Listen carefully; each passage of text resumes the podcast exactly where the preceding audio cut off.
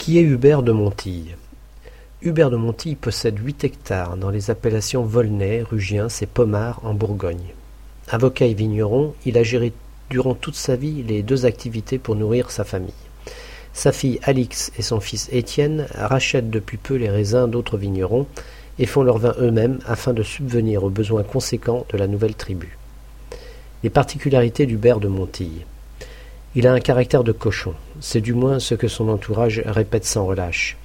Il habite une maison cossue au mobilier d'époque, à noter une chaise de salon Louis XV, agrémentée d'œuvres de grands maîtres. Hubert de Montille aime ses enfants. Malgré de fortes divergences de point de vue, ses vignes, les vins qui se dégustent en longueur, se battent pour ses convictions, l'ordre et le désordre, il n'aime pas la pensée unique, ni le marketing américain, ni les gens mous, ni se faire bluffer, et surtout pas perdre la face devant les critiques de son fils.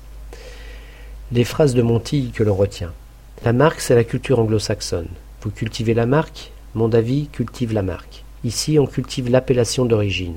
Et on s'aperçoit au bout de 50 ans que c'est l'appellation d'origine qui prime sur la marque. Parce que la marque, ça s'oublie. C'est comme les gens. Aux États-Unis, en Californie, ils ont le sens du marketing. On va noyer l'absence de terroir par le bois. On va expliquer que le goût du vin, c'est le goût du bois.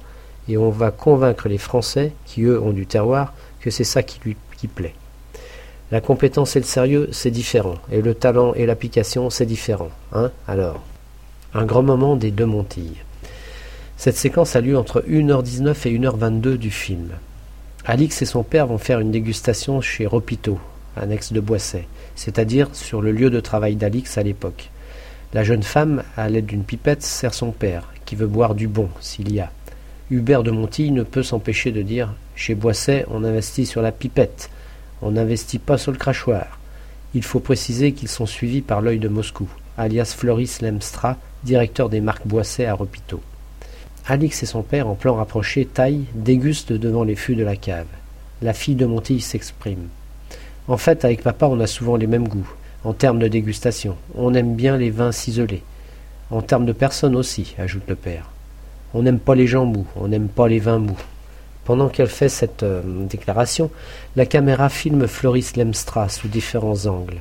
Hasard ou coïncidence de toute façon, continue Alix, je crois qu'on fait les vins comme on est. Papa, c'est bon. C'est quelqu'un qui peut être très sympathique, comme fort désagréable d'ailleurs. Ouais, acquiesce Hubert de Montille.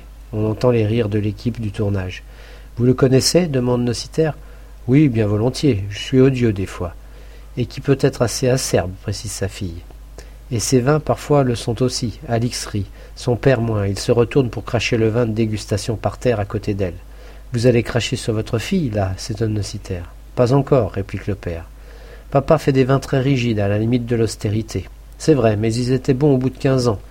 Ouais, c'est comme toi, on t'apprécie au bout d'un moment. Rire. Un magnifique instant d'amour filial, présenté sans effet de caméra, en toute simplicité. Cependant, l'œil de Moscou veille au respect de sa cave.